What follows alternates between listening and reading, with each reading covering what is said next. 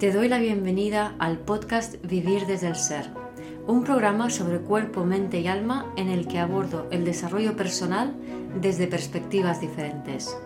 Quiero compartir contigo temas de conciencia, espiritualidad y astrología que me apasionan, las emociones y su relación profunda y ancestral con el trauma, la conexión con el cuerpo, la evolución de las relaciones conscientes y mucho más. Mi nombre es Guiomar Ramírez Montesinos, soy astróloga, psicóloga, coach transformacional, escritora y fundadora del proyecto consciente Vivir desde el Ser. En este episodio he querido hacer una pequeña reflexión sobre el signo de Géminis a raíz de que me han venido a consulta esta semana un montón de gente con este signo en su sol o ascendente. Entonces Géminis eh, nos habla de cómo la mente eh, nos separa y cómo también puede hacer de puente y unir. Y eso refleja a su vez una separación interna. Así que de todo esto os hablo en este episodio que espero disfrutes.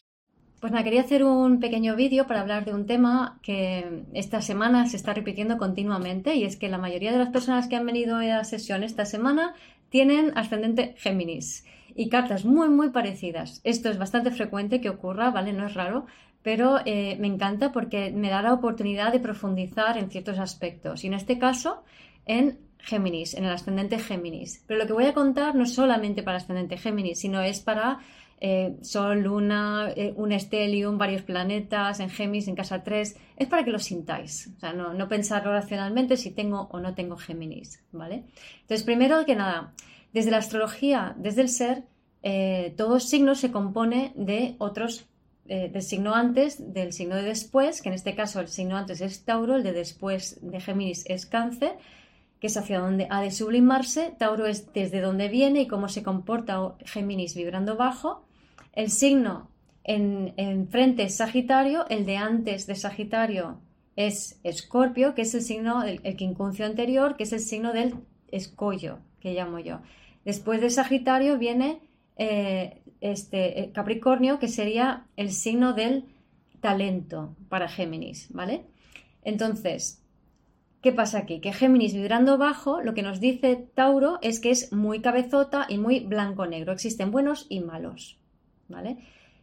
Y el escollo escorpio, este tema viene de eh, juicios en plan blanco y negro, de historias muchas veces ligadas a memorias celulares, ligadas al pasado, que nos hacen eh, albergar dentro de nosotros mismos información contradictoria eh, sobre aspectos eh, familiares transaccionales que uno mismo lleva aquí y ahora. Entonces, Géminis hereda como estos aspectos contradictorios, por ejemplo, ser muy apegado y querer ser libre. O sea, yo quiero pertenecer, quiero estar en casa, quiero que, que me incluyan, pero también quiero ser libre y quiero hacer lo que me da la gana. Géminis es un signo dual y se representa con el dios Jano que tiene dos caras y de hecho Géminis es un signo que tradicionalmente está relacionado con eh, las personas Géminis se dice que tienen dos caras, ¿no? Que, y si mi padre era Géminis y efectivamente no se nota esa, esa dualidad. Pero ¿qué pasa? La persona que tiene ese, ese signo fuerte o ese ascendente eh, lo que ocurre, lo voy a decir en, ascendente porque se entiende un poco mejor, pero lo dicho, no importa, Sol, Luna, Estelium, lo que quieras, ¿no? Entonces, las personas con, este signo fuerte, em, lo que ocurre es que se creen taurinamente que se tienen que identificar con solo un aspecto de lo que son. Y todos tenemos muchos aspectos que pueden ser contradictorios entre nosotros, unos más, otros menos, pero es normal tener partes de ti que desean una cosa y partes de ti que desean todo lo contrario.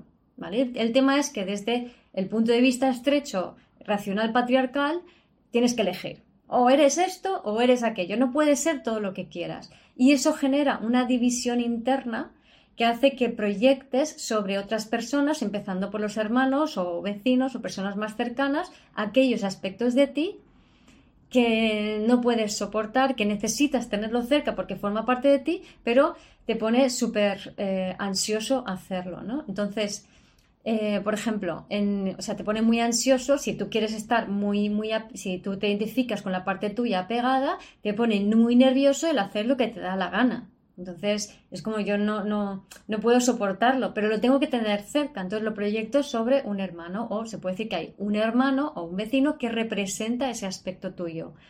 Con el añadido de que, como en ese escorpio en, en, el, en el escollo, de que necesitas tener una relación de tensión con esa persona que representa aquel aspecto tuyo que no quieres reconocer, pero que tampoco soportas tener muy lejos de ti. Entonces es como que al tenerlo en tensión, ¿no? Con esa relación tensa, pues lo tienes cerca, no se te va, pero mm, tampoco tienes tú que identificarte con eso y te sientes segura taurinamente porque puedes seguir eh, perteneciendo, por ejemplo, ¿vale?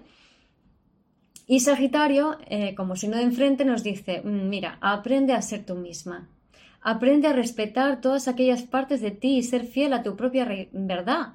Y es perfectamente normal tener aspectos contradictorios dentro de nosotros. Tú puedes perfectamente, por ejemplo, desde un plano, em, es un plano álmico, amar a una persona y desde otro plano más mm, humano, por ejemplo, más básico, más eh, de cuerpo, mm, puedes no querer estar con esa persona y puedes elegir qué hacer en cada momento. No necesitas rechazar. Pero Géminis cae mucho en dinámicas de rechazo.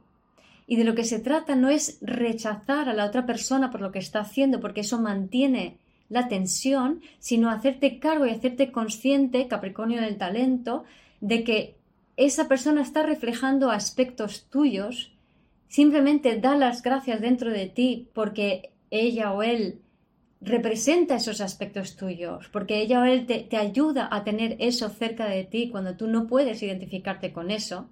Habrá momentos que evidentemente gires y te colocarás como la persona independiente que se encuentra como personas con personas apegadas, ¿no? Por, en, en, el caso de este ejemplo con estas dos cualidades. Las cualidades pueden ser estas o muchas otras y varias a la vez, ¿vale?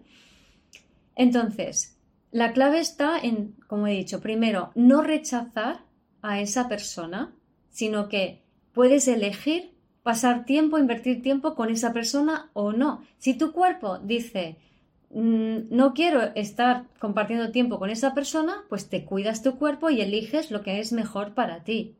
Y eso no quiere decir que a nivel álmico tú sigas queriendo esa persona porque es tu familiar, tu hermana, tu mejor amigo, ¿vale? Y a nivel relacional reconozcas que esa persona está reflejando un aspecto tuyo que a ti te cuesta encarnar, pero que tú anhelas poder hacerlo. ¿Por qué? Porque desde la perspectiva más cuadriculada, más del status quo patriarcal, taurina, crees que es imposible, o soy esto o soy lo otro. Pero sabes que desde el punto de vista del ser, y Capricornio es el techo del ego, pero también es la base del ser, desde el punto de vista del ser no hay nada contradictorio. ¿Por qué? Porque entendemos que a ratos puedo sentirme de una manera, a ratos puedo sentirme de otra manera y honro eso en mí y acepto que yo puedo eh, amar y, no querer estar con una persona al mismo tiempo. O puedo em, comportarme de una manera en un momento dado y, sentirme a lo mejor una persona muy tímida en un momento dado y en otro momento dado ser una persona muy extrovertido. Puedo ser las dos cosas a la vez. Puedo, somos muy duales, somos muy cambiantes y eso es buenísimo porque además vivir diferentes emociones una detrás de otra y casi seguidas y al mismo tiempo es lo más sano que existe. Lo que pasa es que tenemos una creencia que es te tienes que identificar con una forma de ser, con una forma de sentir, con una forma de comportarte y simplemente no es verdad. Entonces, ¿qué nos dice cáncer, que es donde Géminis se sublima? Que abras el corazón, que abraces las diferencias, que ames a todo el mundo por igual y que te aceptes a ti mismo plenamente que seas tú.